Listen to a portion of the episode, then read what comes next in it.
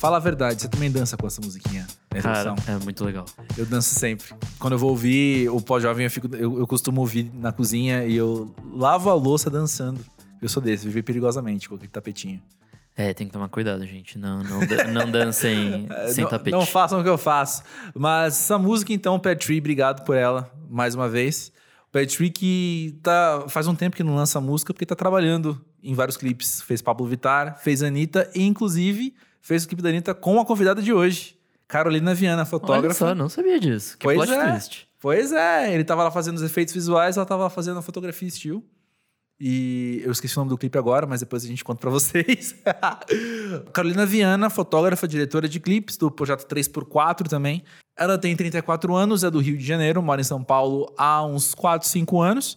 Ah, ela é formada em publicidade e o lado criativo dessa carreira é o que fala mais alto com ela. E também ditou partezinha da nossa conversa hoje. A gente falou sobre criatividade, que é um tema que eu amo bastante. É, acho que essa, é- esse assunto dominou boa parte ali do, do- da terceira parte do programa. Terceiro ali, ó, ato. Indo pro finalzinho. É, a gente falou também sobre a humanização das pessoas famosas, né? Já que ela é. trabalha bastante com pessoas famosas. Outro tipo tema que me Anitta interessa bastante. Vittar. Exato. Outro tema que me interessa bastante, inclusive. É, então. E foi interessante. É, é uma- acho que é uma forma. é, a gente sempre vê, de cer- de certa forma, idealizada essas pessoas famosas Uhum. de longe e tal. Ela não, ela tem esse contato perto e sabe que ela- essas pessoas famosas são gente como a gente. Então, Exatamente. Mas segura spoiler, segura spoiler, Nick.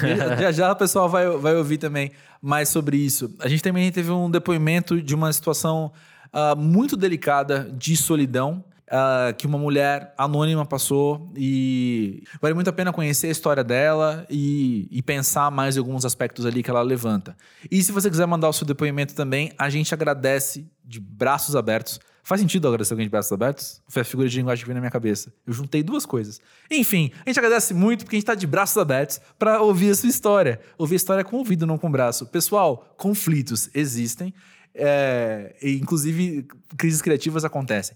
Mas o que eu quero dizer é: manda aí sua história pro e-mail podcast.pós-jovem.com.br para a gente conhecer mais ah, de- de- do seu ponto de vista, das coisas que você viveu e a gente crescer com isso também. O Pós-Jovem foi gravado no estúdio Monkey Bus, que, como vocês têm ouvido bastante esses últimos, as últimas semanas, tá trazendo Cigarettes After Sex aqui pro Brasil pela segunda vez, um show em São Paulo no Cine Joia, dia 25 de agosto. E aí, Nick Silva, você vai? Vou, com certeza. E falando mais em Monkey Bus, Monkey Bus tá em nova fase. Textual. Olha, é verdade, é verdade. Vale a pena. Textos diários bem legais. É, vale a pena conferir. É, como a gente está gravando isso no, no passado, eu não sei exatamente o que está rolando agora no site para contar para vocês, mas entra lá que tá bem legal. Entra lá que tá bem legal. Vale a pena conhecer mais trabalho do Monkey Bus e ficar atento aos Cigarettes After Sex, dia 25 de agosto, no Cine Joia, em São Paulo. E é isso, bora pro programa.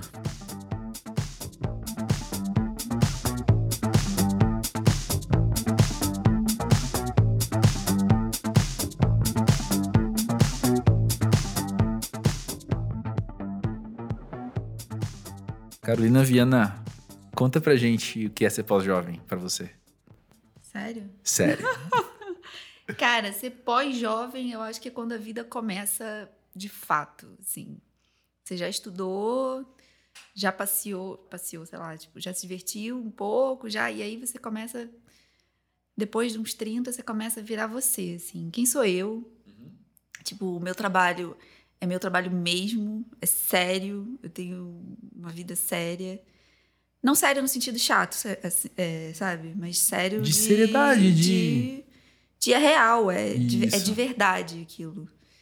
Acho que isso que é ser pós-jovem. É ser... Sei lá. Como é que eu diria?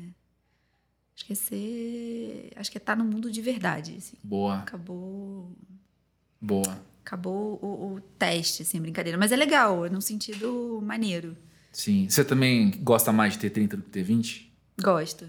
Gosto mais. Sabe dizer por quê? Porque.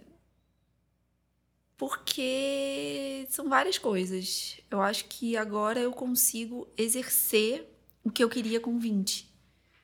Uhum. uhum. O que eu tava sonhando com 20, agora eu tô ralando muito pra fazer, entendeu? E apesar dos, dos sofrimentos, das dificuldades, é, é muito mais gostoso, né? Porque a coisa fica. Real. É. é, eu tenho isso também bastante, e eu fico pensando que quando, quando a gente fala assim, é, é natural uma leitura de que a gente está pensando de carreira, por exemplo. Mas assim, o que eu desenvolvi nas minhas amizades aos 20 anos, as amizades que eu tenho hoje são mais legais que as que eu tinha aos 20 anos, Sim. sabe? Por exemplo, amizades, mas aí vai para outras relações também. Sim, amizade é um negócio que é muito doido, né? Porque tem muitos eu tenho muitos amigos de 20 anos, dos 20 anos, uhum. que são amigos até hoje, mas eu acho que as relações são mais legais. É, é claro que muita gente se, é, se afasta, porque a gente muda, né? Então não tem muita coisa, mas eu tenho muitos amigos de, de 10, 15 anos atrás que, putz, eu acho que as amizades foram ficando.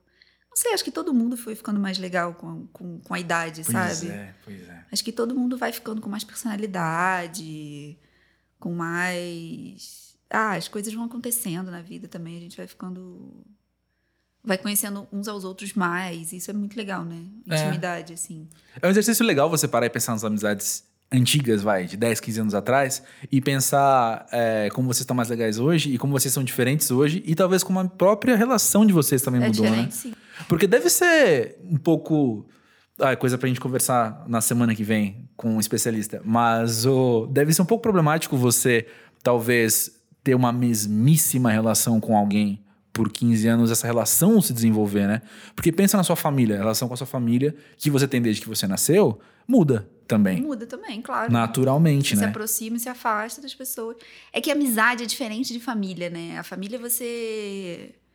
É claro, você não é obrigado a estar com a sua família, mas a família você tem um laço é, mais obrigatório, entre aspas. É. Assim, tem um laço mais de inevitável. sangue mais inevitável. Uhum. Não, não que eu ache que você seja obrigado a se relacionar com as pessoas. Eu não acho isso, mesmo que seja família. Eu não, não, não, não acredito nisso. Mas eu acho que a amizade, como você, esse laço obrigatório, entre aspas, é mais frágil, você acaba tendo umas relações muito legais, porque, cara, você só tá ali se, todo, se os dois querem muito, entendeu? E aí, essas amizades de 10, 15 anos são relações que acabam sendo muito legais, porque se você tá 10, 15 anos se relacionando com uma pessoa, porque você quer simplesmente porque é legal, Cara, com o tempo, com os anos, você conhece muito a pessoa. Aí você passa várias fases juntos. É, vê vários perrengues, vê várias alegrias. Tipo, agora tô numa fase que tem a galera, tipo, começando a ter filho, sabe? Passar por, assim, uhum. entendeu? Da formatura até a galera começar a ter filho. Muita coisa aconteceu ali no... no, no muitas, muitas alegrias, muitos perrengues. Eu acho muito legal. Acho amizade um negócio muito especial nesse sentido, sabe? E uma teoria, então, vou jogar aqui agora. Será que as nossas amizades também não ficam mais legais porque a gente acaba adquirindo um senso de que todo mundo tem seus defeitos, de que todo mundo tem suas lutas, e aí a gente começa a dialogar um pouco mais também sobre esses aspectos que a fragilidade de uma relação de amizade aos 20 anos, por exemplo, não ia conseguir aguentar, não ia conseguir suportar. Mas é, eu me mostrar aos 34 com defeitos para uma pessoa, é, é mais fácil para mim e para a pessoa também aguentar às vezes. Acho que a gente tem um senso de realidade maior também, de exatamente isso que você falou, de tipo de não ficar romantizando as coisas, de pensar, meu Deus do céu, é a minha melhor amizade, é o meu melhor amigo.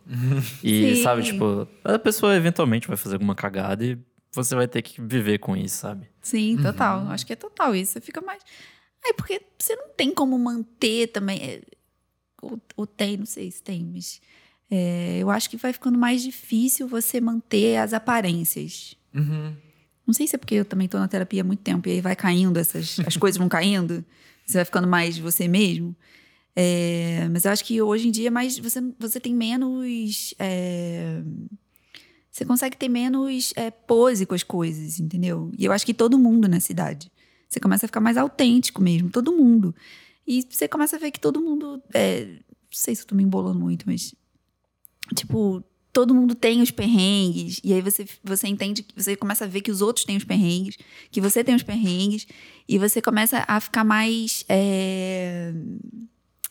Como é que se diz? É... Aceitar mais, sabe? Uhum. Tipo, que, que, que tá todo mundo meio cagado, que todo mundo é meio cagado. Uhum. Tipo. é verdade. Eu acho que é meio, acho que é meio isso, assim. É, eu encontro, eu encontro paz nessa afirmação. Uhum. Eu encontro paz de saber que você também tem os seus problemas, você também. que ninguém, tem, ninguém é perfeito e de que aquilo que de vez em quando a gente cita aqui, porém é relevante demais em 2019, fala isso, que o que as pessoas estão mostrando em redes sociais é um recorte muito específico e muito manipulado. É uma edição, né, gente? É uma Exatamente. edição, é uma. que nem uma foto, sabe? Uhum. Tipo. E não tem como ter essa. Não, não, é, é, é que é muito. Tem uma coisa que as pessoas falam sobre foto que eu acho que eu levo pra essa parte de imagem na rede social, que é a mesma coisa. As pessoas falam, ah, a gente tem que tirar foto sem filtro, sem não sei o quê. Só que não, tem, não existe essa pureza da imagem, sabe? A lente vai fazer um efeito, a câmera que você está usando vai fazer um efeito, o não sei o quê. Não é só uma questão de passar o Photoshop na espinha ou não. E na, O próprio enquadramento também tá delimitando demais, né? enquadramento, qualquer coisa, sabe? Vai, vai, tudo isso é uma construção. E aí, e aí quando a gente vai para o Instagram, para rede social, da, Facebook, não sei o quê, quando a gente mostra a nossa vida, não tem como você mostrar 100% da sua vida ali. Tipo, sempre vai ser um recorte, sabe? Não tem. é lógico que agora tem, tem uns Instagrams, as pessoas estão mais. é, menos. é, tentando mostrar menos perfeição, né? Falar um pouco mais a, a realidade, maternidade real, essas coisas, mas. Eu acho que sempre é um recorte, sabe? Sempre é uma edição, independente do que seja, sabe? Sim. Tipo, E acho que se a gente extrapolar isso também, a percepção das pessoas é uma. Tipo, a cor que eu vejo não é a mesma cor que você pode ver. Exatamente. Então, acho que isso influencia também, não só no que eu quero mostrar, mas no que as pessoas vão ou querem ver. Eu acho que é mais uma questão da gente, como espectador, ter isso em mente, de que a gente está sempre vendo um- um- uma edição Uhum, de alguma uhum. coisa, independente do que seja, independente de ser uma selfie linda ou uma história, sei lá do que, é, do que tentar é, colocar uma realidade bruta lá. Entende o que eu tô falando? Tipo, não vai ter essa realidade. A realidade bruta também vai ser editada. Sim, sim. também sim, sim. vai ser uma versão de alguma coisa é, que alguém contou de um jeito, de um certo olhar, uma certa É. lente, uma certa não sei o quê, entendeu? Se a gente quiser, a gente consegue até. Eu, eu penso que pegar esse raciocínio e, e aplicar a um âmbito um pouco maior, assim, também. E bem viajado cá entre nós. Mas do tipo. é, o meu olhar da realidade aqui à minha volta também está condicionado pelos meus próprios filtros, né? Sim, total. Não, exi- não existe realidade, né? Já dá pra viajar Existem leituras de muito. realidade. Dá Exato. pra viajar muito. Não tem o certo. É que daí a gente entra numa, num papo de pós-verdade também, que vai longe, mas. Vai, é. É, o lugar aqui não era pra isso. Pós jovem aqui não é exatamente pra isso. Mas É. que bom que a gente pode colocar as nossas percepções disso, né? Que é o que, que, no caso aqui, mais importa. Voltando nisso que a gente tava trazendo do Instagram, eu penso que você tem uma rotina na qual pessoas muito instagramáveis fazem parte. Porque você tá perto de gente de um alto escalão da fama, muitas vezes, fotografando Aham. aquela pessoa e tal. Esse contato com, com esse pessoal, o, o quanto isso influencia o seu filtro da realidade também? Sabe? O quanto isso influencia a maneira com que você dialoga com as pessoas? Entende? Entendo. É, eu acho, eu acho que, eu acho que para mim, é, eu adoro estar nesse lugar, né? Assim, eu adoro, tipo, meu Deus, fazer foto da Anitta, eu acho assim, meu Deus, eu acho, é um, é um trabalho, é, um- é sério e tal, mas eu acho demais estar nesses espaços e ver a parte de trás do que as pessoas veem muitas vezes. E eu acho legal porque é justamente o que a gente falou antes, da, da construção da coisa, sabe? Essas pessoas são pessoas completamente normais, como a gente, sabe? Tipo, eh, teve um. Até da Anitta, teve uma foto que eu fui fazer dela. Ela tava super doente no dia, com febre, meio, meio assim, sabe? Mole, não sei o quê. Tipo, cara, na foto ela tá linda, maravilhosa, mas, tipo, ninguém sabe que ela tava, entendeu? Então. Sim. Eu, eu, eu acho que eu adoro e não, não tenho essa. Não tenho um deslumbre no sentido de que aquilo é muito diferente da gente. Eu tenho um deslumbre porque aquilo é como é a gente também. São pessoas trabalhando, pessoas criativas, elas só são muito conhecidas. E mas eu acho que é igual a gente, sabe? Eu, eu entendo de uma maneira muito parecida. Eu, eu acho importante, eu acho muito relevante a gente lembrar que as pessoas são pessoas. E tem a ver com o que a gente está falando agora, tipo, não tem problema. Mas também tem a ver, eu adorei a- a- a- o exemplo que você deu. Tem a ver com você chegar e lembrar que ela é uma pessoa que tem um corpo como qualquer outro, ela fica doente. É, tipo, sabe? normal. Isso é um, é um processo. Essa história, assim, dá pra tirar uma hashtag humanização muito grande ali, entendeu? E, tipo, ela tá com febre, cara. Tipo, uma pessoa, sabe? Sim. Com febre, trabalhando. E, tipo, eu acho que é muito.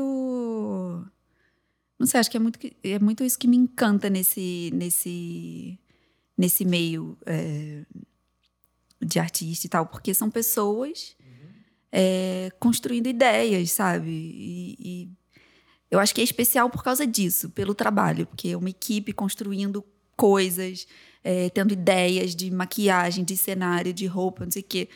Não, não, não pelo sentido de que ela já é, de que aquela pessoa já é muito famosa e, e tal. Não é isso. É o outro lado.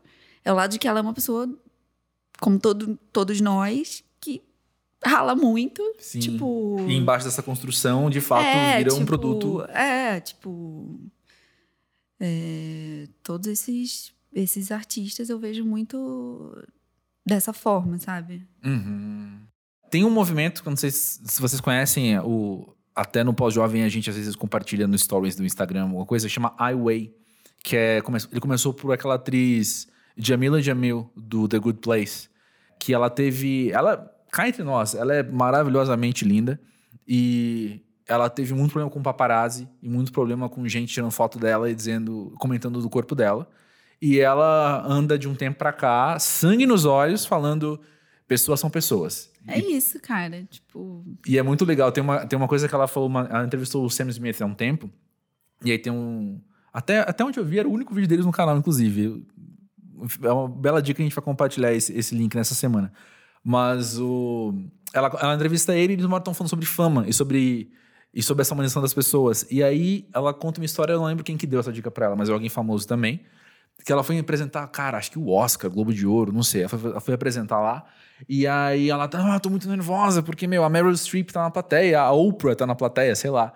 E a pessoa falou pra ela assim, ó, você tem que lembrar de uma coisa, não importa quem seja, cara, Angelina Jolie já passou por isso, todo mundo passou por isso, que foi a situação, você tá na privada, acabou o papel higiênico, e você tem que dar aqueles passinhos com a calça riada, indo atrás de outro. Então, tipo, todo mundo é igual, ninguém é mais especial. E eu lembro, tem uma história ainda um, po- um pouquinho mais, mais baixaria que essa ainda, mais grosseira que essa, que me falaram há uns anos, eu não lembro quem me falou isso, mas falou assim: não importa quem, olha pra qualquer pessoa, não importa quem, essa pessoa tem um pouquinho de cocô dentro dela agora. É grosseiro, é adolescente até, é pré-adolescente até, mas é verdade, cara. E vamos é tirar, vamos tirar o que que isso significa. Todo mundo é gente, cara. Todo mundo é, um É. corpo. Eu penso que eu tenho amigos médicos e eles têm um- um- às vezes uma conversa surge isso assim, de tipo, é, cara, é um corpo, sabe?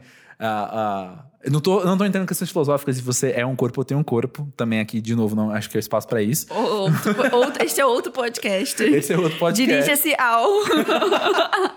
E me dá a dica que eu gosto desse sistema de ouvir também. Eu quero dizer, é, cara, a gente fica doente, sabe? Você quebra a perna, cara. Você tem afta. Eu tô com uma afta agora, na língua, inclusive. Mas, cara, é, eu acho que o mais especial das pessoas é que elas são, são assim, sabe? São especiais. Não é, eu acho que o especial do cara não é, não é ele ser uma entidade inacessível. É o trabalho que o cara faz, desenvolve, ou. Não só trabalho, mas a pessoa que ele é, sabe? Tipo, a Rihanna. Tipo, ela é maravilhosa, mas ela é maravilhosa porque ela é maravilhosa. Tipo, a gente olha pra ela, a gente fala, ela é maravilhosa. E aquelas fotos maravilhosas que são produzidas são maravilhosas. E ela é maravilhosa também pelas coisas que ela constrói, sabe? Pelos projetos sociais que ela, que ela tem, de educação. A música dela é foda, e os produtos que ela tá vendendo agora são foda. Tipo, sabe? São várias coisas que ela foi constru que ela construiu. Não é tipo, ah, tipo uma, uma estátua lá em cima, entendeu? E, e eu acho que, enfim, a gente é maravilhoso. Todo mundo é maravilhoso. Tudo tem seus potenciais É, maravilha. é, é isso. Ao meu ver. ao meu Sim, ver, é sim, é isso. Acho que essa que é a, a mágica. Pois é. Só pra fechar esse assunto, então, pra quem não sabe, como- eu, eu, eu vou. Eu vou ser um momento fofoca da vez, mas o, o último disco do James Blake é sobre o namoro com ela, com essa atriz, Jamila Jamil. E é o único disco feliz que ele já fez na vida. É um disco bem bonito. É um disco bem pós-jovem, na, na, na maneira com que ele olha a vida, inclusive encontrando beleza, ah, enfim, nas pequenas coisas e falando de estar descalço na grama E vale a pena ouvir. Quem não ouviu, Assume Form é o nome. É, desse ano é bem legal. Acabou o momento música para ver, barra, vamos falar sobre música, barra Monkey Bus. E vamos falar de uma pesquisa que, que a gente trouxe aqui. E você, ouvinte assíduo do Pós-Jovem, me lembra, mas a gente já falou algo muito parecido antes. Alguém, alguém, alguém trouxe esse assunto e a gente achou uma pesquisa que comprova isso, assim, ou que aponta para essa direção, que é qual? Que nesta década, nessa década de 2010 a 2020, não estou falando dessa década de vida, uh, tem se discutido que a crise de meia-idade acontece aos 30 anos, não mais aos 40 ou 50 como antes. Por quê? Porque tem a ver com uh, como as relações se transformaram e quando você tinha uma crise de meia-idade aos 50 anos, 55 anos, porque os seus filhos cresceram e agora você só fala com eles por telefone, agora você tem essa relação de que, ou melhor, a gente já está nessa dinâmica de que a gente vê menos as pessoas pessoalmente e fala mais com elas, enfim, por outros meios, uh, tem a ver com a cobrança que a gente tem no mercado de trabalho e tem a ver com crises financeiras que o mundo ocidental inteiro está passando nesse, nessa década bastante. Então, tudo aquilo que se falava sobre crise de meia-idade há uns anos em referentes a outra faixa etária, a gente traz para agora. E quando eu li isso aqui, eu lembrei de amigos que estão, de fato, com 30 e poucos anos, é, trocando de emprego, amigos que estão se divorciando, amigos que estão correndo maratonas, né? Correndo ou correndo outras coisas. Ouvintes assíduos também vão lembrar desse assunto. É, mas aquelas escolhas de fazer. Desculpa, aquelas escolhas que a gente ligava a crise de meia-idade com outra idade, de fato estão acontecendo muito mais cedo, como apontam pesquisas. Eu só perdi agora quem, quem que pesquisou isso, eu perdi aqui no link. Porém, são tipo pessoas, pessoas sérias, não tipo eu falando. isso existe. A pesquisa que eu recebi, recebi pelo WhatsApp da família.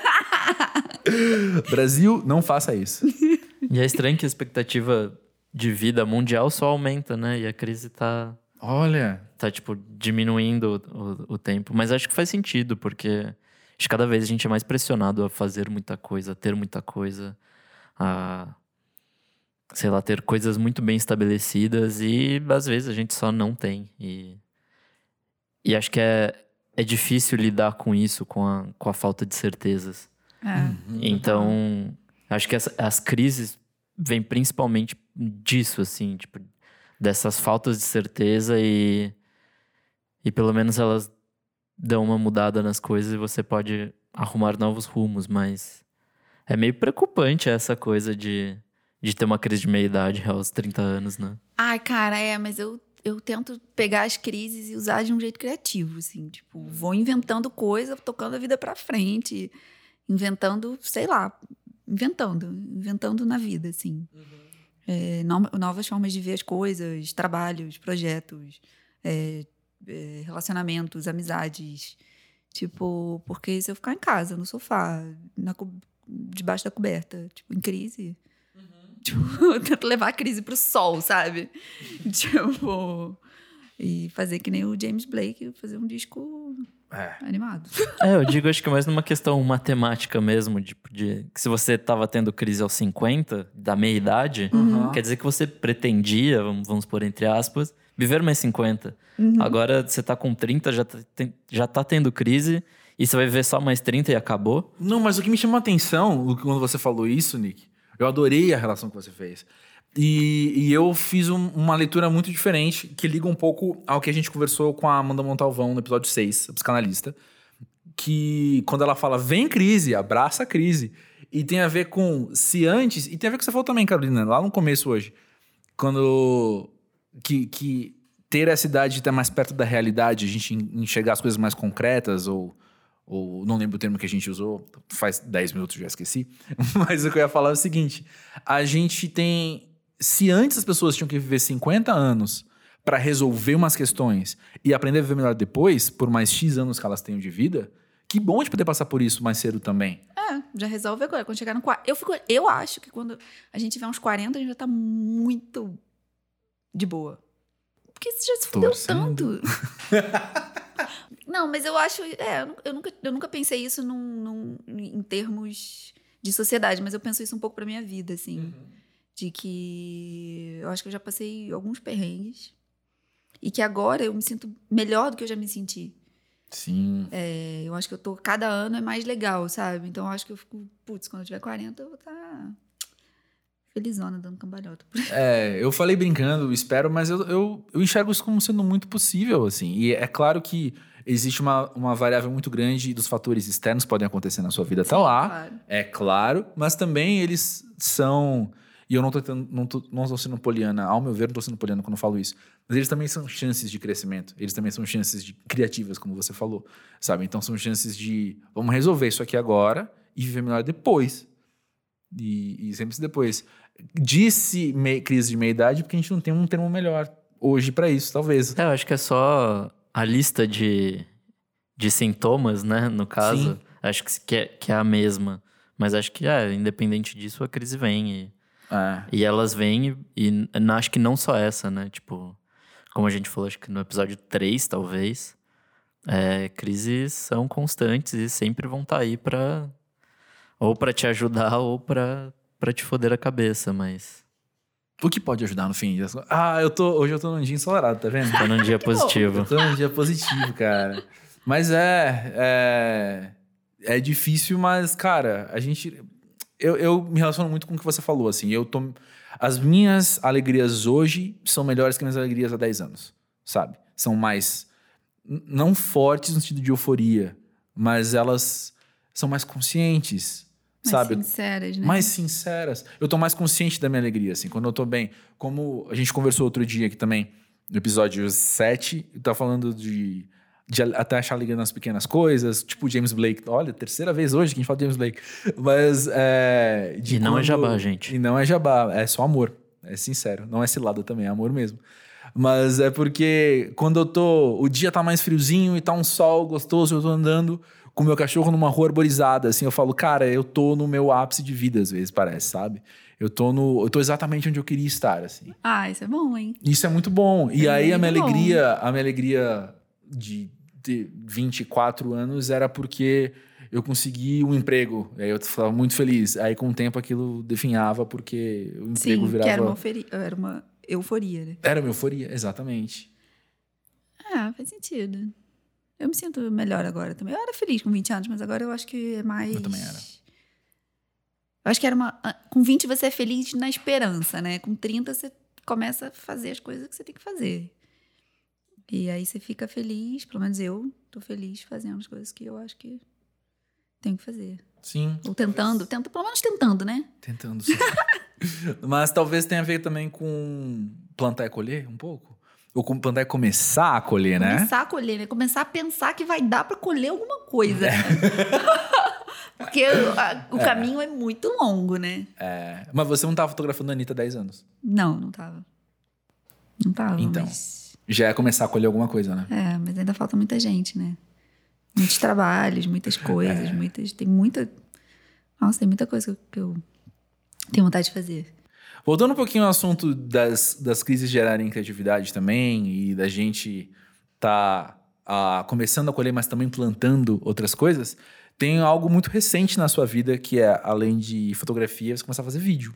É, comecei a fazer vídeo. É algo ainda recente. É recente. E eu fico pensando que talvez, quando voltando a, ao contraste dos 24 anos, talvez com 24 anos você não soubesse que aos 34 a tua carreira ia ter outro, outro ramo saindo assim, né? Não, eu, quando era bem jovem, quando eu, entrei na- quando eu fui entrar na faculdade, eu pensei em fazer cinema.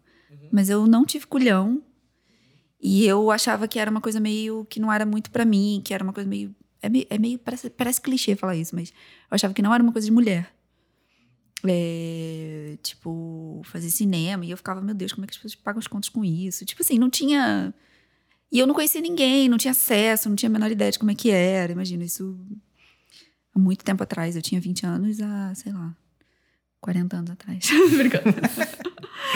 E daí eu acabei fazendo fotografia estilo mesmo, mas eu sempre gostei da ideia do, fio, do vídeo, do filme. E aí, não sei, de um tempo pra cá eu tomei coragem, comecei a estudar. É, tenho estudado, feito curso, tudo. E fazendo, né? Comecei a fazer uns clipes. E tô com um projeto de um curta. Estamos fazendo roteiro. E aí é isso. E qual é a diferença pra você de se há uma diferença, né? De começar um novo ah, um novo ramo na carreira. Eu não tô sabendo. Você percebeu quando eu tô Sim, sabendo um dizer braço, isso, né? né? É. Um braço da carreira. Qual que é a diferença de começar então um braço da carreira hoje e quando você tinha 20 e poucos anos? Então, é, a diferença é que eu já sou fotógrafa, né? Há 20 anos eu não sabia o que, que. Quando eu tinha 20 anos, eu não sabia o que, que era a exposição, abertura, ISO, não sei o quê. Hoje em dia eu sei fazer. Eu sei o que é. O que eu não sei é. Putz, preciso fazer a câmera movimentar. Como é que faz? Mas eu, tipo assim, eu já sei o que eu quero fazer. Entendeu? É, é lógico que é diferente. É, a técnica é diferente, tem movimento, a luz contínua é diferente do flash. É diferente, mas é, eu já tenho um trabalho, eu já tenho uma linguagem minha. E então é uma coisa de. É mais de adaptação do que de inventar uma outra coisa, sabe? É uma coisa mais de ajuste. É porque ajuste parece que é uma coisa simples fazer vídeo. e não é isso que eu tô dizendo.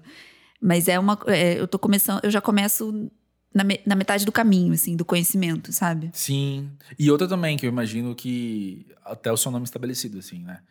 É. Tipo, eu proponho de fazer coisa, a galera já topa. Exatamente. Tipo, que já conhece, sabe? É, os clipes com a- o clipe com a Mari, ela topou de cara. Os clipes Mari e do, Mariana Volker. Mariana Volker. Os clipes do ballet, eles toparam de cara também. Já é outra. Já é outra situação. E uma coisa também de fazer. é, Quando eu comecei a fotografar, você fotografava qualquer coisa, tudo. Sei que hoje em dia com vídeo, assim, vem- já vem uns projetos e eu já, tipo, putz, não, assim, sabe? Já tô fazendo, tô indo exata bem nos que eu quero mesmo, sabe? Porque assim, eu tenho um trabalho, tenho não tenho tempo para perder. Sim. Então tem que pegar os projetos que Rola uma seletividade maior, então. também. é, assim, que eu A gente falou mais. de seletividade a última vez aqui, falando de amizades, né? Sim. Falando de relacionamentos. Mas isso se aplica também. A pós-juventude traz seletividades em várias coisas, né? Muitas coisas. Também em trabalho. Trabalho, amizade, tudo. Saídas. Uhum. É, você tem 20 anos, você, vai, você quer sair quarta, quinta, sexta, sábado, domingo. Hoje em dia, gente, não. Uma vez por semana é muito já. Eu não tenho nem roupa pra isso. tem nem roupa pra isso, exatamente. Não tem condição. Não, não, não.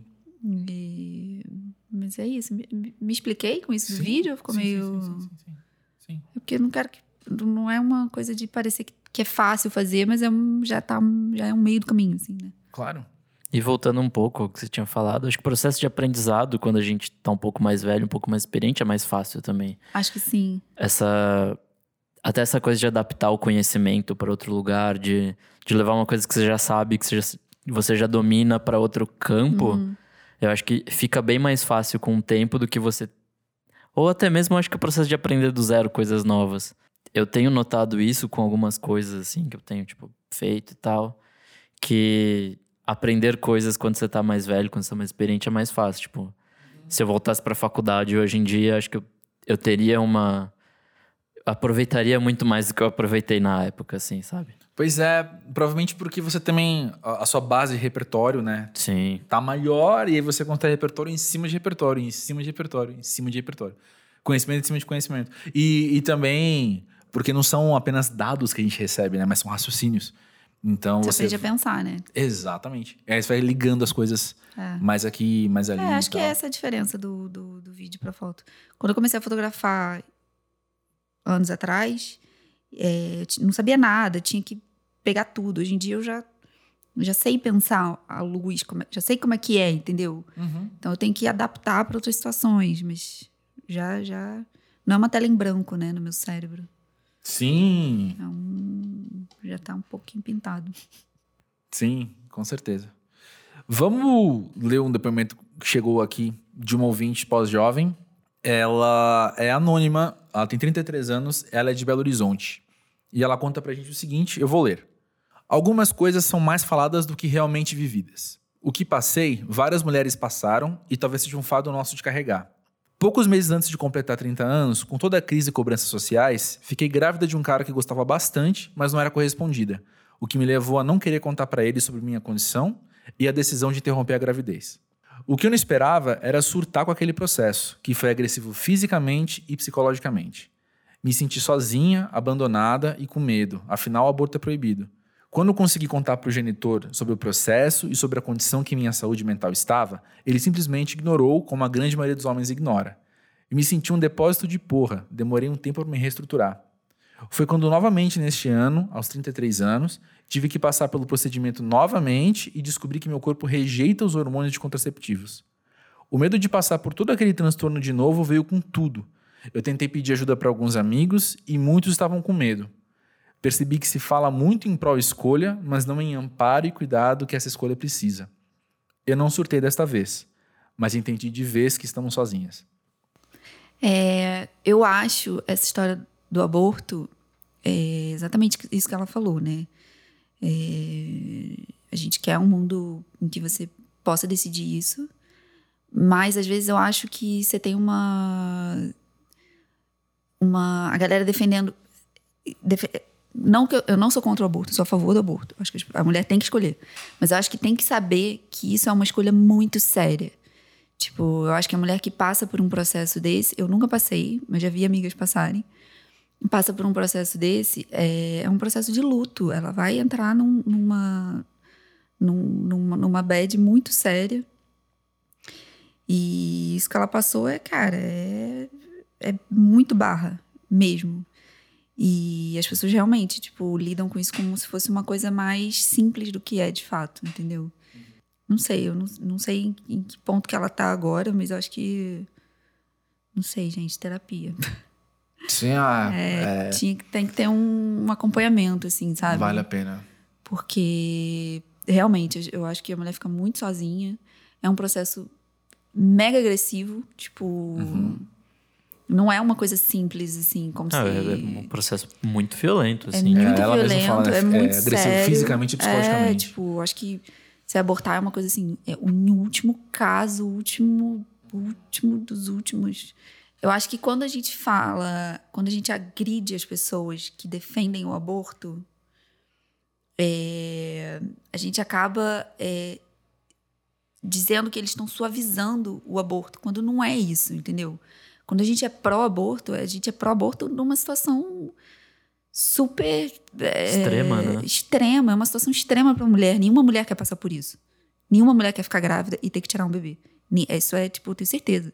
É uma situação, é uma coisa absurda que aconteceu. Não é tipo assim, ah, eu vou parar de tomar pílula, de usar camisinha, porque agora eu posso abortar, e aí eu vou abortar. Todo mês eu vou lá abortar. Tipo, gente, não é isso.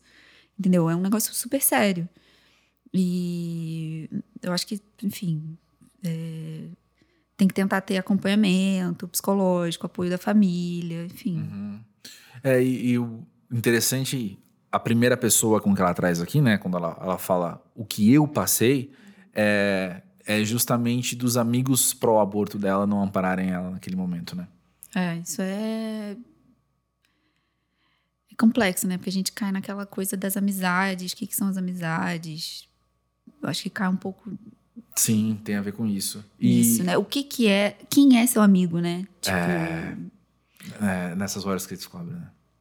É Mas eu, a leitura que eu faço também é de até, até que ponto o seu discurso eu ia falar exatamente isso. Até de uma relação totalmente discursiva Exato. sobre esses pontos. Porque tem, tem uma questão delicada de ainda mais eu falar sobre isso porque eu não sou especialista em nada disso, mas o que eu observo já foi observado para mim é que às vezes esse tipo de discurso no Brasil hoje tá ligado a como eu quero ser visto por você e como eu quero ser visto dentro de um grupo social do meu grupo social. 100%. Então, eu sou pró porque eu sou a favor desse discurso, desse movimento, de como eu falar isso me insere na sociedade. Não é falar, no nível pessoal, a minha relação pode ser outra. E não é que então, no meu nível pessoal, vou falar para você não abortar, sendo que eu estava falando ontem que, que eu sou pro aborto. Eu quero dizer é, ah, eu não acho que eu preciso lidar com isso, porque aí tem uma, uma gama de possibilidades. A que vem na minha cabeça é, isso não me favorece mais. Isso não tem nada a ver comigo, entendeu? É que eu acho que você já entra com um pacote de ideologias quando você tá em certo grupo, né? Tipo, Uhum. Sim, o- total. o- ideologia starter pack, assim. Tipo, você E tá é- naquele grupo, você tem que ter Tem, esse mindset. e é muito difícil isso, porque você não consegue ter conversas que não sejam 8 ou 80, né? Você não consegue ter Exato. conversas questionadoras de verdade. Porque você tem que ter uma cara, tem que vestir uma camisa, Uhum. porque você tem que estar naquele grupo. Você não pode nem. Você não pode questionar. Parece que você não pode questionar as coisas, sabe? É muito difícil. Exato, exatamente. É muito, muito, muito difícil. E isso em todos os âmbitos, né? Tem a ver com, assim, se você tá aqui na minha frente e a gente tá encontrando nossas coisas em comum, a hora que eu quero começar a divergir, talvez você fale: Não, não, não, peraí, peraí, peraí, peraí. Você tá dentro desse grupo aqui. né? E tem o outro que é, aí eu sento ali com ele e, e automaticamente, então, a gente tá separado. E a gente não pode nem se dar bem, não pode conversar sobre futebol porque é, a nossa, nossa ideologia de vida e de sociedade é outra, entendeu? Mas aí é uma coisa. É muito esquisito, né? Porque aí você só se relaciona com quem é exatamente igual a você, o que é quase Uhum, impossível. Uhum. Ou você tá fingindo e o outro também, pra parecer igual e parecer amigo. E aí você fica naquele. meio que naquele gozo de estar sempre é, naquela retroalimentação de, de, de. gozo mesmo, sabe? Sim, sim, sim. De estar de, de tá se relacionando com quem é igualzinho a você, igualzinho, igualzinho, igualzinho. Só que, cara. é- E aí? A gente precisa discutir as coisas, né? É, mas não é meio adolescente demais você precisar muito ter pessoas muito parecidas com você por perto? É, Eu estou generalizando sim, gente. Eu entendo que estou generalizando, porque às vezes você pode estar num momento de vida que você tem as suas inseguranças e está buscando um- algum tipo de apoio e tal. Mas se a gente pensa em desenvolvimento humano, é na adolescência que se constrói a identidade a partir do grupo também, porque você se diferencia dos seus pais e da sua família, e você encontra pessoas que, que quem você quer ser, às vezes, né? E, mas não é do pós-jovem saber separar isso também. Então a gente tá muito confuso, porque a gente tá com 30 anos, com crise dos 50 e se comportando que nem adolescente. É, Tipo, olha só. Difícil. É difícil, realmente difícil. Mas o que eu ia dizer é: será que não é do pós-jovem também entender que a gente pode fazer parte do mesmo grupo social, a gente pode fazer parte do- de tudo isso, mas ao mesmo tempo ter plena convicção de que não existem duas pessoas iguais e que a gente vai discordar em algum momento, sabe? Porque às vezes a gente pode não discordar no 8 ou no 80, mas a gente discorda nas nuances. Até porque a gente pode mudar de ideia, né? Ah, porque a gente pode mudar de ideia. Tipo, hoje eu gosto de preto, mas se eu aparecer aqui amanhã de branco, você não vai ser mais meu amigo? Tipo, entendeu? Claro, claro. Enfim, não sei. É, ou preto só no sapato, sabe? Então, essas nuances também podem acontecer. A gente vai. A gente vai se desenvolvendo, experimentando a vida, experimentando o mundo, passando por crise, né? E essas crises também é, é, resultam em processos mentais, resultam nessas coisas todas. Então, eu penso assim que, que é de uma ingenuidade muito forte você achar que as pessoas são iguais a você. É, eu penso que isso é juvenil e não pós-juvenil, sabe?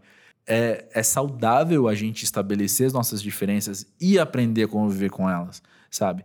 Então, não, não, não é uma questão de porcentagem também. Tipo, não, se 80% a gente combinar, os outros 20% a gente dá um jeito. Não é isso, cara. Mas é de tipo, é, tem hora que a gente vai, vai discordar. E mais, tem hora que a gente vai discutir, sabe? Tem hora que a gente vai ter que discutir, porque não é só uma, uma mera exposição de ideias, ou melhor, uma mera exposição de diferenças. Ah, tá, você gosta de preto, mas é que eu gosto de branco, tá? Não é só isso, é falar assim, peraí, já parou pra pensar no branco? Deixa eu te contar mais sobre o branco. Deixa eu contar mais sobre isso. Como é que você vai entender se você não ouvir, sabe? E eu também, pô, me conta mais do preto então. E, e essas ah, a gente está sendo muito metafórico, né? Mas é que essas nuances são muito importantes para a gente aprender a conviver. E, e é uma questão muito sociológica isso, assim, de que é do conflito que se sobrevive, sabe? É do conflito que você, qual é a palavra? Se atualiza e cresce, sabe? E se aperfeiçoa nas coisas, sabe? O, as tecnologias só surgem porque outra coisa deu errado, sabe? E aí você vai aperfeiçoando, encontrando novas maneiras de fazer, mano, sei lá, de, de construir pontes, entendeu? Porque aquela ponte antes caiu é, é importante esse conflito, é importante a gente ah, saber identificar os problemas também. E não te calar porque você discorda de mim, então agora você é o outro. Ou ignorar, né? Finge que não existe. Ignorar. Tipo, cara, como assim? Pois é. Voltando aqui ao depoimento, tem uma, uma outra coisa que eu pensei enquanto eu lia, que era que ela passou de novo por algo horrível. Ela passou de novo por algo terrível. E eu não, deve ser só eu, mas o que eu observo é uma tendência que eu tenho de achar que às vezes as coisas, talvez é coisa de gente que estudou roteiro por muito tempo, mas de achar que as coisas acontecem e elas têm o seu significado naquele momento. E eu não sempre, eu, eu, nem sempre lembro que as coisas voltam a acontecer. Por mais básico que seja eu falar desse jeito, eu entendo que a minha redação aqui foi bem, foi bem leviana, mas é que de fato as coisas ruins podem voltar a acontecer, mas assim como ela conta aqui, é quando você tem também a sua, a sua maturidade colocada à prova, sabe? Você encara de um outro jeito, você encara com uma nova perspectiva, não olhando e falando, ah, isso aqui não é tão ruim. Não, é falando, isso aqui é terrível mesmo. É terrível mesmo. Mas eu tenho mais ferramentas hoje para lidar com isso. Nossa, mas esse é um posicionamento muito corajoso dela, assim, tipo. Eu já tive situações que eu passei pela mesma merda duas vezes e de ficar tão desesperado quanto, ou se não mais, que na primeira, assim, sabe? Tipo, eu acho que ela teve uma maturidade incrível de se colocar nessa posição de Tipo, não falar, ah, ok, shit happens e, e vamos bola pra frente, mas. Enquanto se sente sozinha, hein? É, mas. Ainda tem isso. Mas que é o pior, de, né, galera? De encarar de verdade, assim, porque é, é complicado de fato. Mas é bom a gente ter também, então, voltando aos assuntos, é, é bom a gente ter a perspectiva de que a crise te dá oportunidade de desenvolver ferramentas, né? A crise te dá oportunidades de você aperfeiçoar essas coisas. Olha só, perspectiva a solidão nem sempre ela é um estado absoluto. Às vezes a solidão são episódios que acontecem, né? Acho que às vezes a solidão é também um estado de espírito que talvez não seja tão real. Hum, como assim? Às vezes a solidão, às vezes é porque a gente tá falando do caso dela, né? Pode, a gente pode ter outros casos também. É, ali realmente ela foi abandonada e, e ficou sozinha.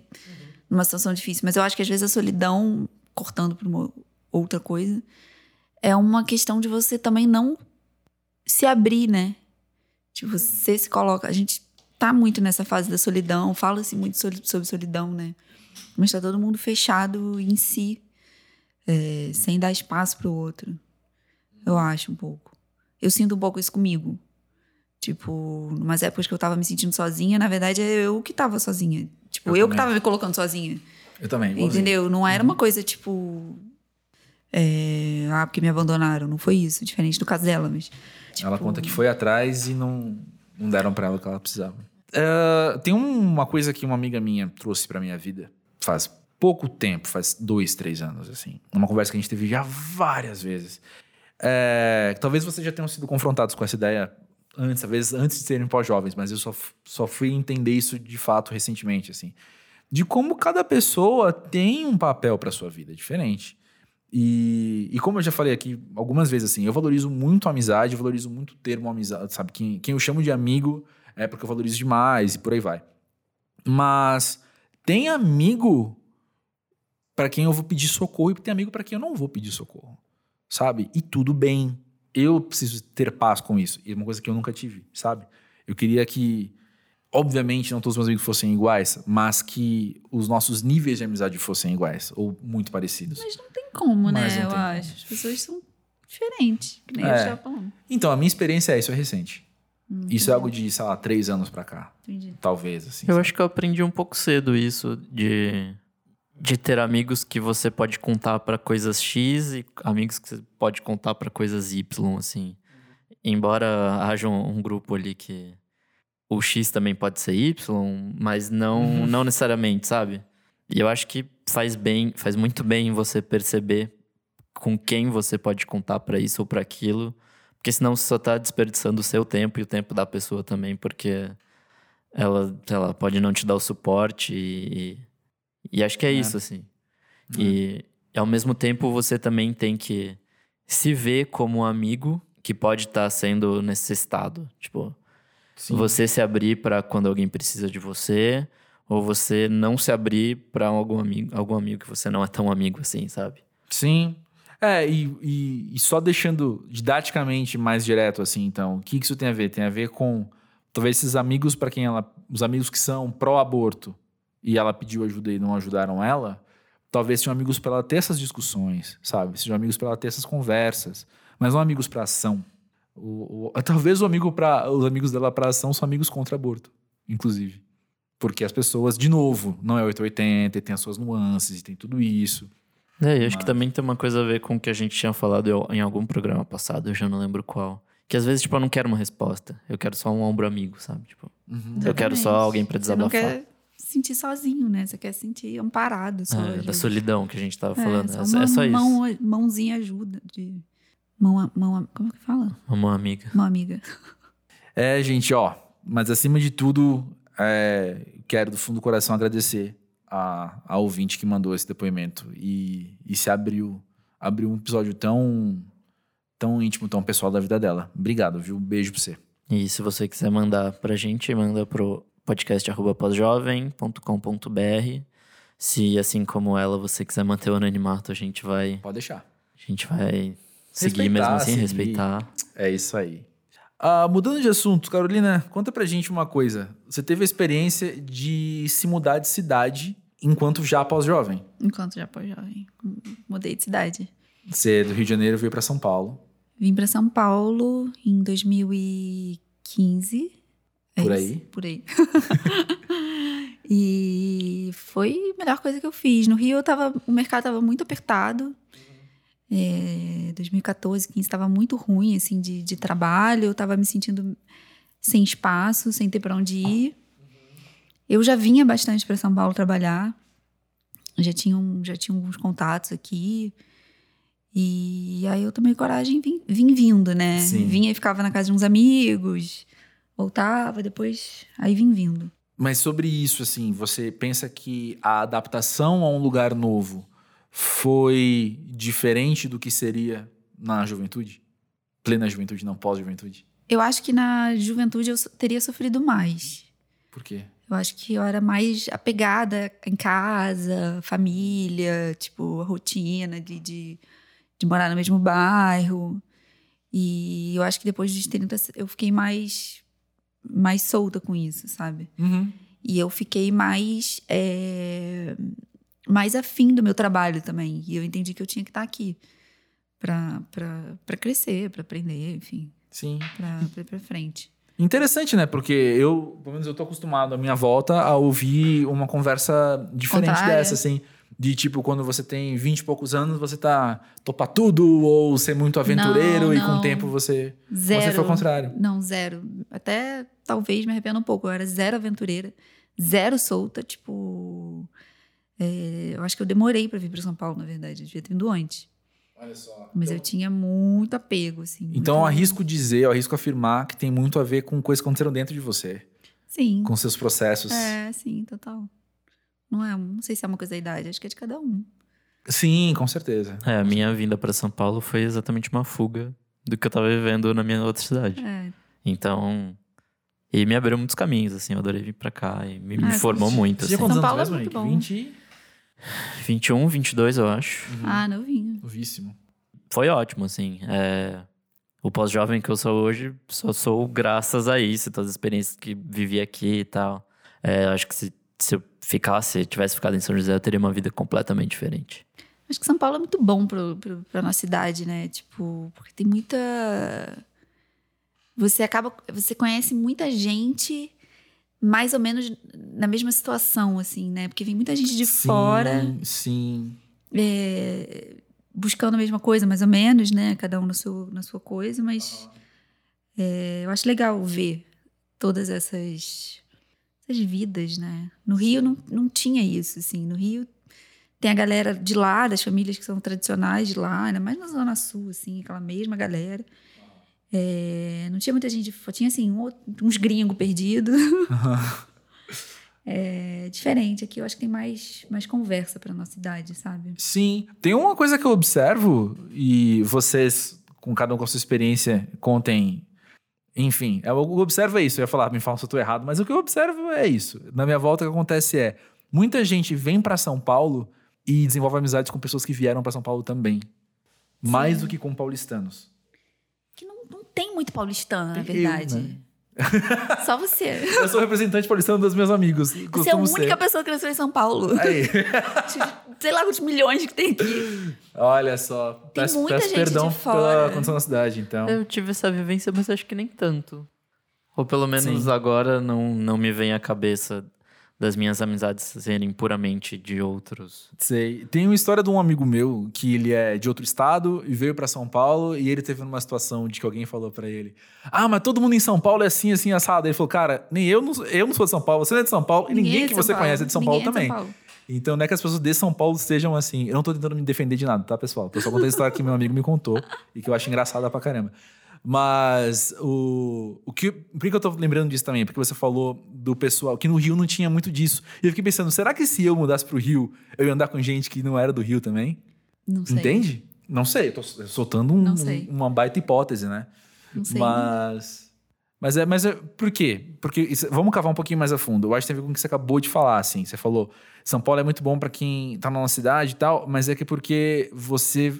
Você, como pessoa normal, vai atrás dos seus interesses. Aham. E, e se liga a pessoas que têm interesses Sim, parecidos, sim, né? Sim, sim, sim. Então, talvez essa vivência de tô num lugar novo, você olha pro lado e alguém fala, já passei por isso, né? E aí Uhum. você se conecta mais às pessoas.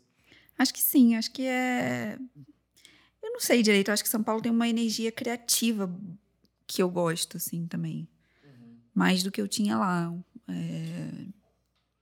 E os cariocas vão me matar, mas. Desculpa. Eu não saio de São Paulo por isso, sabia? Tem muita gente inventando coisa. Tem sempre, Exatamente. você encontra a galera que tá, a galera tá sempre inventando um negócio, sabe? Uhum. Eu acho isso muito bom. É tipo muito. Um projeto, uma marca, um- uma banda, uma música, não sei o quê. Tipo, acho que isso é muito. Esse movimento é muito bom. Você também é agitada, né? Eu sou agitada. Cara, eu sou mentalmente agitada, mas eu posso, eu posso passar o dia inteiro no sofá, mas a minha cabeça tá agitada. Claro. Claro. É, tipo, agitada nesse sentido, assim, mas não fisicamente, assim, eu não sou, tipo. Não, não tô falando que você tá indo pedalar e depois É, foi um não, triatlon, né? Eu tô falando do, do, do- desse agito de, sei lá, De inventar criativo coisa. mesmo, é, vai. Sim. É, porque existem pessoas que tra- têm trabalhos criativos com mentes menos bem menos agitadas. Uma coisa não tá necessariamente ligada à outra. Não, não sei, cara, nunca pensei nisso. Ah, eu já, porque é um, agitado é um tema que me interessa bastante. Eu leio Agito? livros sobre isso. Criativos e criatividades. É, não sei, tem uma. Alguém postou esses dias uma, um, um documentário sobre criatividade no Netflix, já viu? Acho que não. Vou te mostrar. Eu Não. quero ver, eu marquei aqui pra ver. Aí depois a gente compartilha o link também. Pra quem quiser ouvir. Voltando então, eu, eu observo isso assim, eu observo que tem pessoas que têm trabalhos criativos muito legais e mentes muito mais tranquilas, sabe? E tem pessoas que têm trabalhos excelentes, criativos e com, com mentes turbulentas. É, falando em dicas culturais que a gente estava falando agora há pouco, tem uma legal. O último programa, pelo menos o último que eu vi, que saiu do David Letterman no Netflix, Ah, sim. ele entrevista o Kanye West. Ai, é incrível essa entrevista, gente. E em algum momento eh, ele fala sobre o processo criativo ligado a doenças mentais e coisas do tipo. E aí ele fala, pô, eu produzo várias coisas loucas e não sei o que, sou esse cara. E como você acha que essas coisas loucas não vão vir de uma mente louca?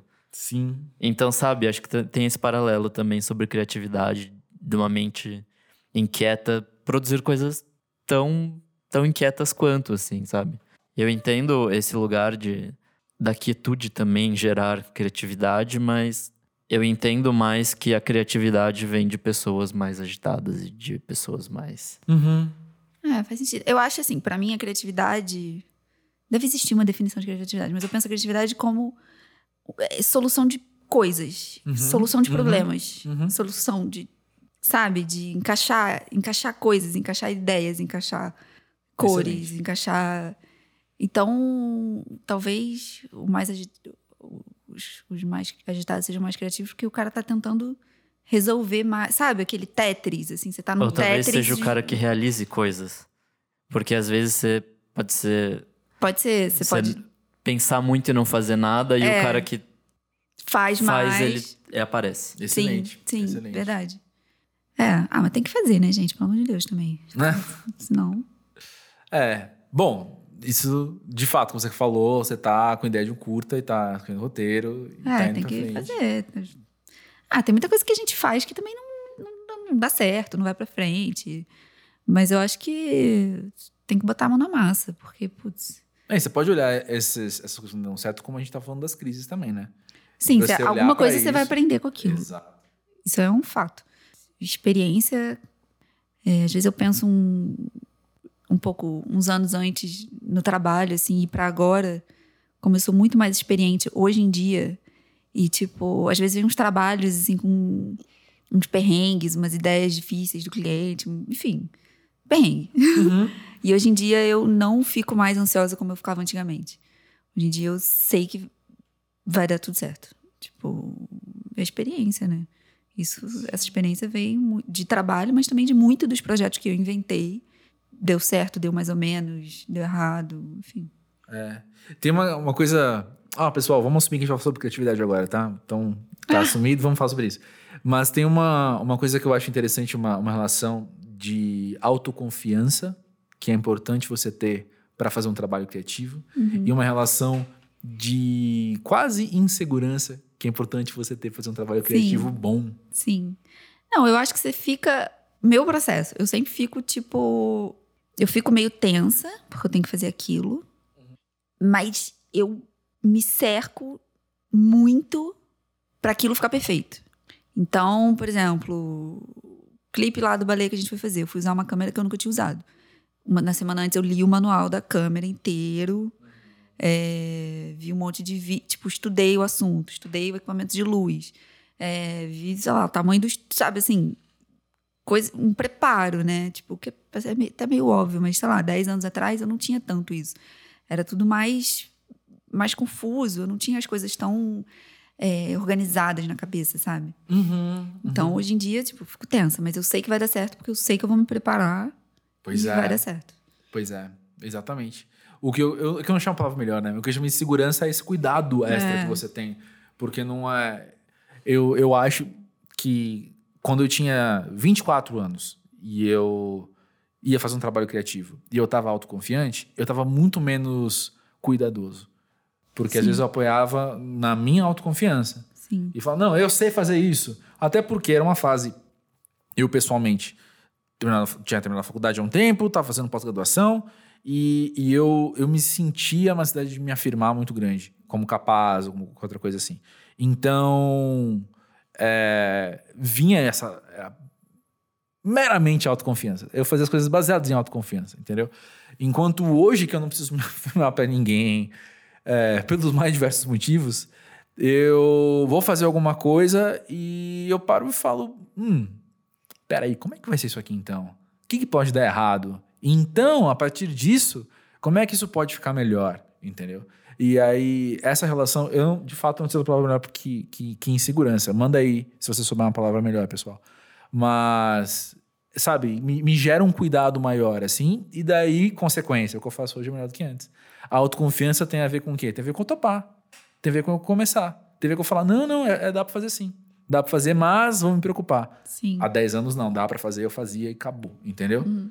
E aí ficava às vezes o quê? Mediano, às vezes o quê? Abaixo da média, né? É, eu, tenho muito a filosofia pra mim, antes feito do que perfeito, sabe? Tipo, Sei. eu vou fazer, vou fazendo, e aí, com o tempo, eu vou aparando as arestas, sabe? Tipo, eu prefiro, de fato, botar a mão na massa e começar a fazer aquilo. Eu não preciso mostrar meu projeto logo de cara, eu vou aparando Você enquanto vai eu vou fazendo. sim. É. Mas, pra mim, o processo, meu maior processo de aprendizado na vida foi assim, sabe? Tipo, não, vou tentar aqui, vou fazendo. Excelente. E com o tempo, vamos vendo o que vai dando, sabe? Tipo, eu acho muito melhor do que ficar nessa de idealizando demais alguma coisa ou planejando infinitamente alguma coisa que só tá na gaveta e possivelmente nunca vai sair, porque você nunca vai encontrar o modelo perfeito. A, tipo, a, a grande ideia. Sabe? Cara, vai fazendo, com o tempo essa ideia pode surgir. Até porque a ideia, as coisas vão se moldando, né? A gente vai fazendo e a coisa vai.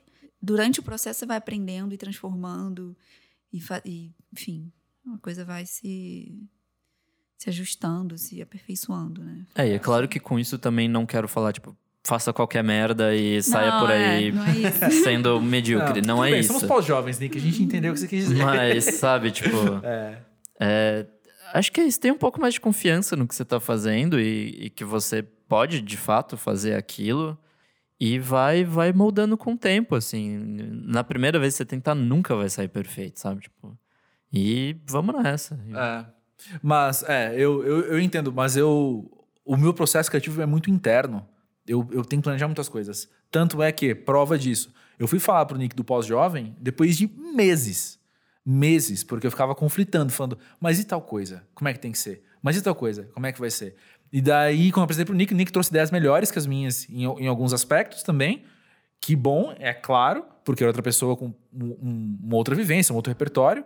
Mas é, se, se fosse começasse do zero, eu não conseguiria. Eu falei, não, peraí, tá bagunçado, sabe? Então, primeiro eu faço a faxina e depois eu faço. Não sei. Não, não, sei fazer essa metáfora que eu comecei agora porque eu planejei ela antes, tá vendo? Então é isso. Esse, o, o, improviso, às vezes, não. No meu processo criativo. Eu usei a palavra improviso, mas não sei se é isso que a gente tá falando. O pós-jovem né? que tava na sua cabeça um ano, quando você chegou quase, a falar comigo. Quase isso, quase isso. A gente tirou do, do papel em um mês. Em um mês, é. Então, sabe, tipo, acho que o meu processo é, cara, vamos lá, vamos fazer. Exato. E a gente vai fazendo com o tempo e vamos nessa. Mas esse exemplo que a gente deu agora, é, talvez é, tenha um, um, outro viés aí, que é, vem do pós-jovem saber a quem se associar. É, colaboração. Nossa, gente, parceria. 100%. Não é? Meu Deus, essa frase do ano. Pronto, pode acabar o ano, pessoal. Não, o que eu ia falar é, porque eu, eu, eu sabia a hora que eu poderia falar pro Nick, e também conhecendo o Nick. Eu sabia que o trabalho dele não só ia ser excelente, como ele ia fazer acontecer. Uhum. Então, eu falei, não, peraí, deixa, deixa eu estar tá preparado. Não, gente, isso, isso é muito, isso é muito sério. Quando, você, quando, você, quando a gente é jovem, você vai fazendo, fazendo, fazendo com todo mundo. E, cara, depois de mais velho, eu só pego o projeto que eu sei que Sim. Entendeu? E... As tretas firme. que você pode evitar, né? É, tipo, quero fazer coisa, quero fazer coisa maneira, quero trabalhar com gente agilizada. É. Sabe? Tipo. Eu vou, vou soltar um, um grande achismo aqui, tá? Mas conhecendo o seu trabalho, talvez você tenha começado só a fazer o script também porque tava com gente muito legal envolvida, né? Com, sim. Toca vídeos, no caso, né? Sim, pessoal? sim, sim, sim. Não, só, tipo. Com eles, depois com o Bruno Tavares, os sim, Baleia, sim, sim, tipo. Sim só gente que eu curto, que eu acho maneiro, que eu acho que vai ficar bom. E que trabalha de um jeito que você gosta de trabalhar, Trabalha né? de um jeito que você gosta de trabalhar, que eu gosto de trabalhar, que você se dá bem, tipo, porque senão, gente. A não ser que você esteja ganhando um milhão de reais para fazer um negócio, aí você faz qualquer coisa, qualquer um. Todo mundo tem seu preço, né? Pra flexibilizar essas coisas também. Mas, assim, Mas concordo, concordo muito. E tem, tem trabalho que eu, que, eu, que eu deixo passar hoje vou falar isso com medo de perder algum trabalho, porque eu tô falando isso publicamente, mas tem trabalho que eu. Que, pô, por exemplo, fazer assessoria de uma banda. E a banda tem um som legal. E, e, eu acho o cara gente boa, mas eu vejo o jeito que ele trabalha e falo, cara, isso vai me dar um trabalho extra. Que não vale a pena. Que não vale a pena.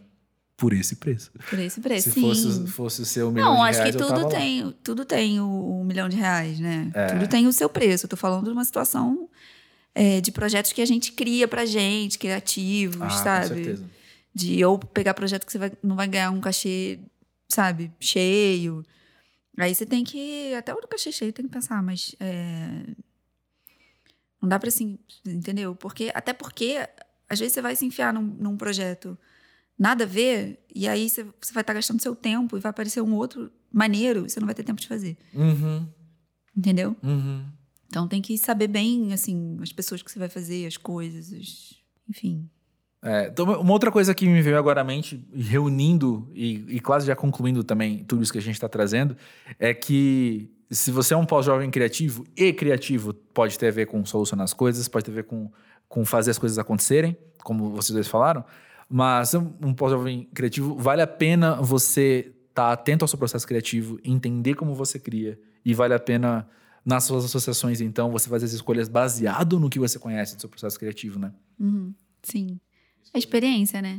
É, você só, então. você só vai saber, só sabe com o tempo. É. Fazendo. Mas o, o que eu quis dizer foi pensando também em quem quer começar alguma coisa agora, sabe? E não tem essa experiência. Mas, então, mas ele tem que começar porque ele vai saber. É isso que é. eu tô falando. Ah, entendi. Certo, certo, certo, certo, certo. É tipo, isso aí. É não isso é aí. do nada, ele, vai, ele não vai saber o processo dele. Sim, Eu sei o meu processo porque Entendeu? É... Muitas tentativas. Aí você já entende como é que. Oi, bora errar, tá, gente? É, sim, mas é. Bora errar, bora gerar essas crises aí, ó. Lembra? A gente tá na vibe, abraça a crise mesmo, meu irmão. Aqui é o. Posto De- desde que não seja crise financeira. As outras valendo. É, olha aí, é verdade. Porque até porque o que acontece? Crise de meia-idade aos 30 anos. Pô, pelo amor de Deus. Carolina Viana, muito obrigado pela sua presença Obrigada a aqui vocês. no Pós-Jovem. Foi ótimo o papo, foi ótimo poder cair, cair em criatividade, que é um tema que eu sempre gosto de conversar. E eu sempre fico me segurando para não fazer todo mundo. Que bom que foi, organicamente surgiu. E obrigado por falar de James Blake. De nada. Você falou de James Blake. Obrigado por aceitar a minha conversa sobre James Blake. Você eu falei da vez. Rihanna. Não. Rihanna? Não, que, que, por que a gente Rolou. falou James Depois a gente ouve de novo e Tá, a gente desculpa, caguei tudo. Mas brigadão. Obrigada a vocês, meninos. Adorei. Foi Adoramos, demais. adoramos. Difícil ter conversa boa assim. Ainda mais sobre criatividade.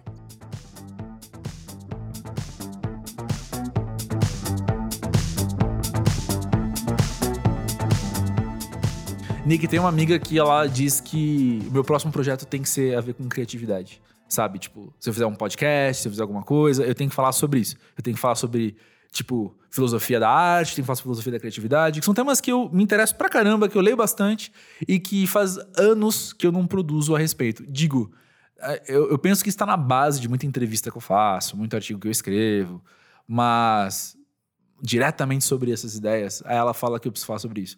E aí eu tava no meio da conversa hoje com a Carolina, me veio isso à mente, assim, falar, putz, que vontade. Bom, nesse programa a gente discutiu pra caramba. Não processos criativos em si, mas formas de processo criativo. Eu acho que a gente podia trazer mais isso é, pro programa, já que a gente tem convidados criativos, né? Exatamente. Bom, fica aí também, se vocês acharem legal, pessoal, o pós-jovem é pra vocês, né?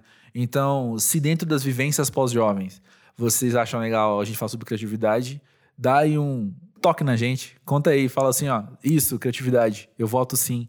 E aí a gente vai trazer mais desse assunto nos próximos programas. E talvez seja legal também é, você mandar temas que a gente poderia abordar nas redes sociais, né? Super top. Porque Super top. como o programa é bem aberto e são temas que não têm limites, Uhum. acho que seria legal é, vocês sugerirem temas pra gente. Pode falar com a gente pelas redes sociais, arroba pós-jovem no Twitter e no Instagram. E aí você manda pra gente o que você quer que a gente comente ou fale aqui. Acho que vai ser legal. Exatamente. E se você quiser, você pode mandar pelo e-mail podcast.pós-jovem.com.br. Não só suas sugestões, seus comentários, suas críticas, seus elogios, suas dúvidas, mas também seus depoimentos para as nossas conversas aqui terem também a sua vivência, terem também a sua fala.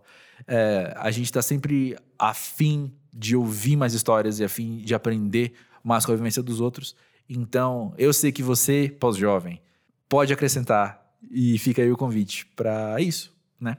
Próximo programa, spoilers então, é com um especialista, vai ser uma psicóloga conversando com a gente, assim como a gente fez no episódio 6, uma psicanalista conversando sobre os episódios anteriores. É a vez então da gente conversar com uma psicóloga sobre vários dos achismos e ideias e mas será que que rola nos últimos nos últimos episódios. Fica aí então um spoiler. É, de novo, fechar as pontas soltas, né? Que a gente Exatamente. deixa durante os programas. E acho que é bom. É, o primeiro programa com a Amanda foi bem legal. A gente conseguiu amarrar muitas coisas. Então, acho que Uhum. Com, com o próximo a gente conseguiu mais coisas ainda. Então, vamos nessa. Exatamente. E como a gente falou hoje, né? O nosso repertório vai aumentando, nossas bases de raciocínio vão aumentando, a gente vai aprendendo coisas novas e aprendendo sobre o outro e sobre nós mesmos, né?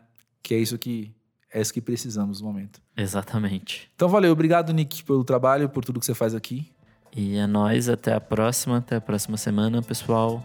E é isso. Assina embaixo, é nóis. Até mais.